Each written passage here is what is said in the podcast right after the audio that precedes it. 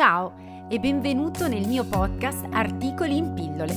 Sono Cinzia Macchi e ogni settimana ti racconterò in modo molto sintetico l'articolo che ho pubblicato sul mio blog, che trovi al sito cinziamacchi punto it slash blog. Buon ascolto! Buongiorno a tutti, come state? Questo è un podcast estemporaneo, una puntata di articoli in pillole, perché sarà breve, eh, su quello che ho capito della strategia di Zelensky. Stamattina, mentre ascoltavo l'ennesimo speciale, in questo caso non della sette ma di Rai due, ho capito una cosa fondamentale, magari è chiara anche a tutti voi, però io la voglio dire. Zelensky aveva due scopi in campagna elettorale e che poi si è portato una volta eletto. Il primo era la lotta alla corruzione e il secondo era di finire la guerra in Donbass. Se pensiamo al primo obiettivo, chiaramente era una cazzata elettorale, lo posso dire così, anche perché molto difficile vincere la corruzione in Ucraina, che sappiamo essere una piccola Russia e quindi sappiamo essere soprattutto dominata dagli oligarchi, dalla corruzione, dalla mafia, dalle mazzette, eccetera, eccetera, eccetera. Quindi questa possiamo lasciarla da parte per un attimo. Se invece pensiamo alla seconda, al secondo obiettivo, quello di terminare la guerra del Donbass, in pratica Zelensky non aveva molte chance da parte sua, perché sappiamo che un dialogo tra un ex attore comico e Vladimir Putin cioè non si verificherà mai. Perciò ha cercato all'inizio con delle azioni pratiche, tipo andare sul campo, andare in Donbass e eh, dire ai suoi di deporre le armi, ai suoi intendo dell'esercito, e ovviamente questi manco se lo sono filato perché non aveva in quel momento un'autorità militare di rilievo, e eh, poi aveva cercato di discutere con Putin tramite appunto i trattati di Minsk per vedere di rispettarli. Però abbiamo visto che la, il successo di questa campagna diplomatica è stata pressoché zero, al che, e questo è stato spiegato in un documentario che ho visto sulla sette, Zelensky ha pensato bene di usare l'unica arma che aveva, la comunicazione.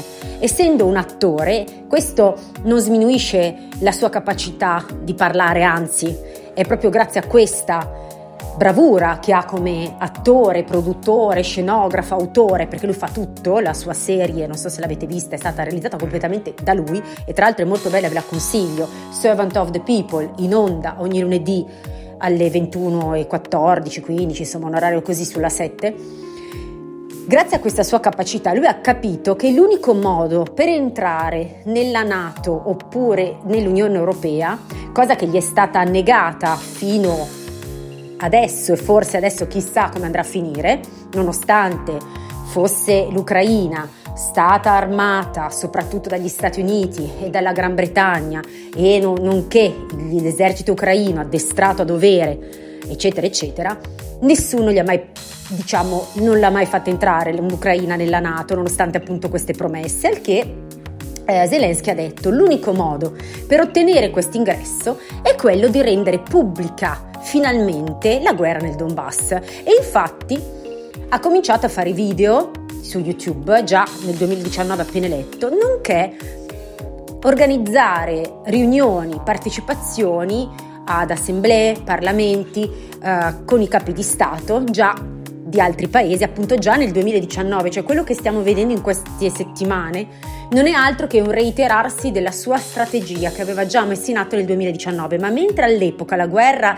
era ancora tra virgolette nascosta in quelle regioni, cioè l'opinione pubblica tra virgolette non ne sapeva un granché, me compresa. Sì, si sapeva che c'era la guerra in Donbass, però era una cosa molto remota, molto lontana, che non ci toccava. E lui ha detto, se io dico a tutti, e questa è la propaganda, se io dico a tutti che la guerra nel Donbass, cioè in Ucraina, è una guerra in Europa, cosa che è falsa, perché mi dispiace per lui, ma l'Ucraina non è Europa, comunque, io ottengo gli aiuti necessari solo in questo modo, minacciando, cioè facendo propaganda a tutti gli stati europei che se non mi danno le armi, non mi danno aiuto, non mi bloccano la, l'accesso degli aeroplani russi con la no-fly zone, bla bla bla bla bla, e beh, in pratica questa guerra prima o poi arriverà anche in Europa. Questa è una cosa falsa, perché Putin non ha nessuna idea di allargarsi in Europa, non diciamo cazzate a chi lo dice ogni tanto nei T G. Io adesso non sono un'esperta di geopolitica, ma ragiono molto sulle cose, seguo da due mesi sta affare e dopo un po' si capisce, no, che cosa uno ha in testa.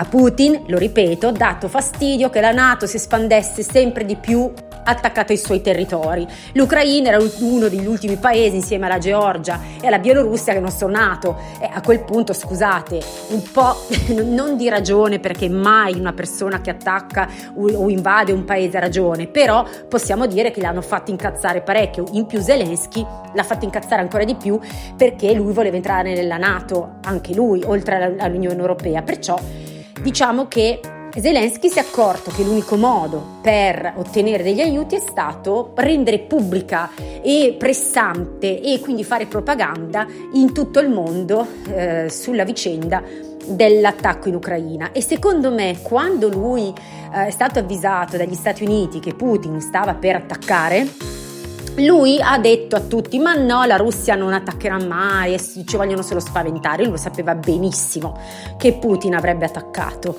ma non ha reagito, perché lui voleva che la NATO reagisse, lui voleva che l'Europa reagisse. Infatti lui ha subito all'inizio tutto quanto, poi gli è venuto in mente, non che gli è venuto in mente, poi la sua strategia è stata quella di dichiarare resistenza slavo-ucraina, eccetera eccetera eccetera, di montare tutta una, una scena, per cui è stato aiutato da tutti.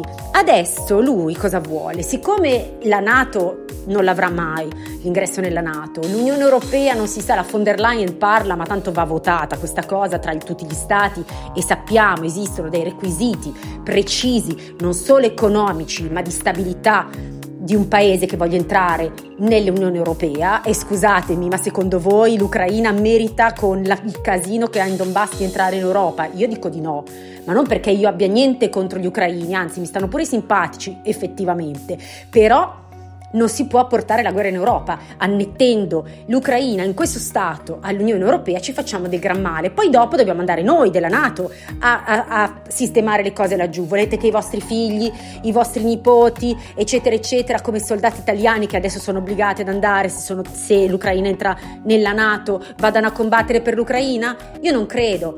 Io non credo, perché noi siamo sempre stato un popolo neutrale, un popolo servo, un popolo schiavo, un popolo che subisce, diciamo, gli ordini degli Stati Uniti dalla seconda guerra mondiale. L'abbiamo persa, loro ci hanno salvato, ci hanno aiutato, e questa palla al piede ce la dobbiamo cuccare per la vita. Quindi questa è una cosa, un dato di fatto. Dopodiché, infatti, adesso lui vuole che la NATO agisca, cioè ha provato in tutti i modi a fare una guerra.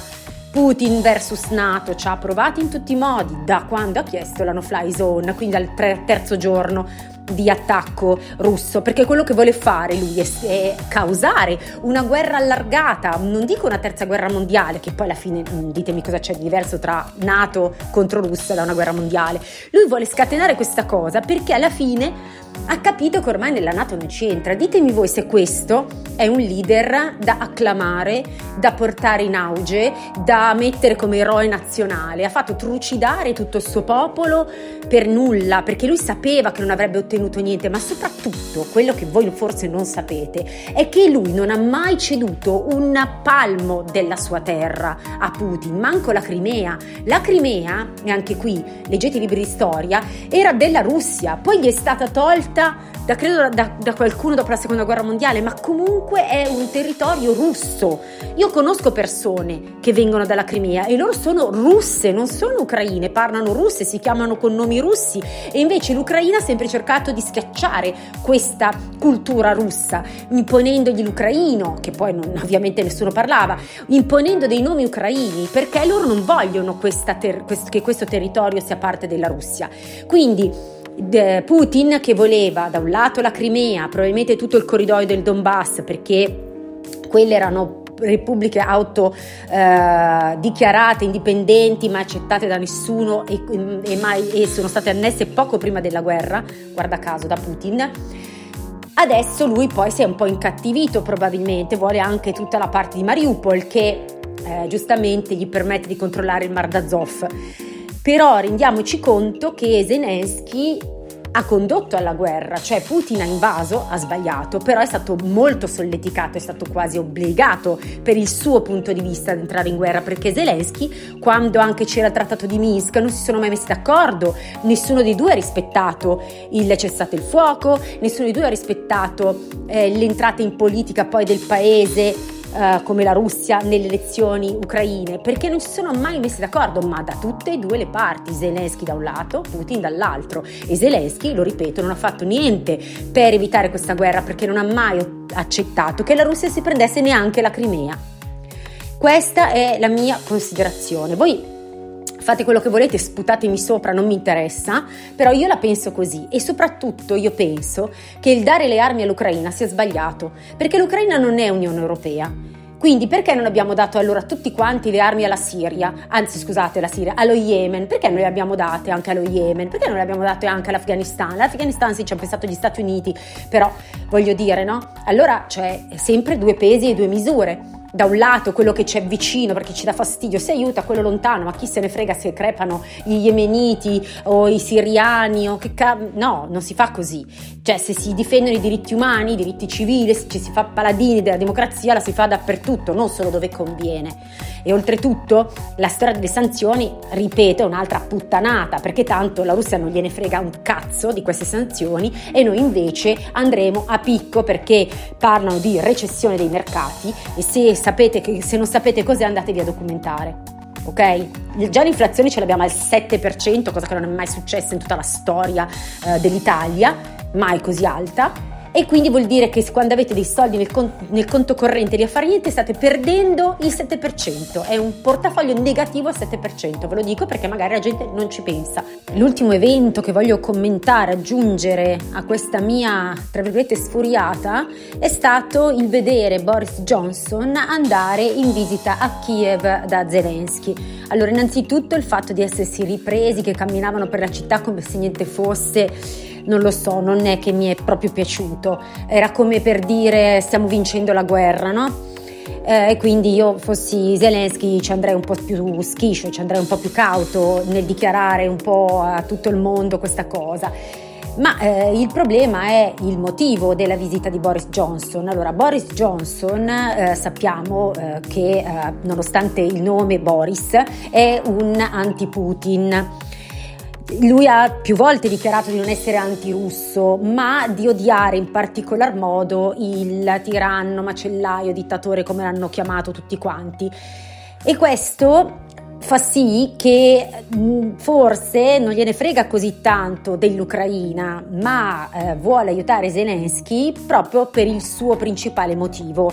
Sappiamo già che anche la Gran Bretagna è sempre stata antirussa, eh, ovviamente dopo la seconda guerra mondiale, quindi comunque c'è eh, una cultura di base eh, che eh, porta ad essere anche Boris Johnson eh, di questo parere. Qui io ho paura, io temo che con l'invio di carri armati, con l'invio magari qualche caccia, con l'invio di qualche arma più sofisticata, all'Ucraina verrà voglia non solo di recuperarsi tutto il Donbass, che già era un po' russo, ma di pigliarsi pure la Crimea, e chi lo sa, magari invade lei la Russia, perché è lì che stiamo per arrivare. Dare le armi all'Ucraina è stata una un'immensa cazzata, abbiamo fomentato l'ostilità, abbiamo fomentato la guerra, abbiamo fomentato le uccisioni, perché poi i civili ce li abbiamo sul groppone, i civili morti ce li abbiamo sulla coscienza anche noi, non credete che non sia stata colpa nostra. Questa è stata propaganda da tutto l'Occidente, Biden in primis, che ha detto che se nessuno dava le armi all'Ucraina morivano tutti gli ucraini, e invece esattamente il contrario, avendo dato le armi agli ucraini alla fine li uccideremo tutti. E non parlo di militari, parlo di civili, lasciate perdere il battaglione d'Azov, lasciate perdere la Wagner, lasciate perdere tutte le armate dei mercenari che ci sono, io parlo di eserciti. Abbiamo fatto secondo me un grosso errore, vedremo come andrà a finire, ce lo diremo fra un anno, due anni, tre anni, eh? E come, come se abbiamo deciso bene. Io dico di no. Con questo podcast un po' incazzoso, ma sinceramente questa cosa mi ha fatto molto inviperire in questi giorni, vi auguro una buona domenica. Ciao ciao!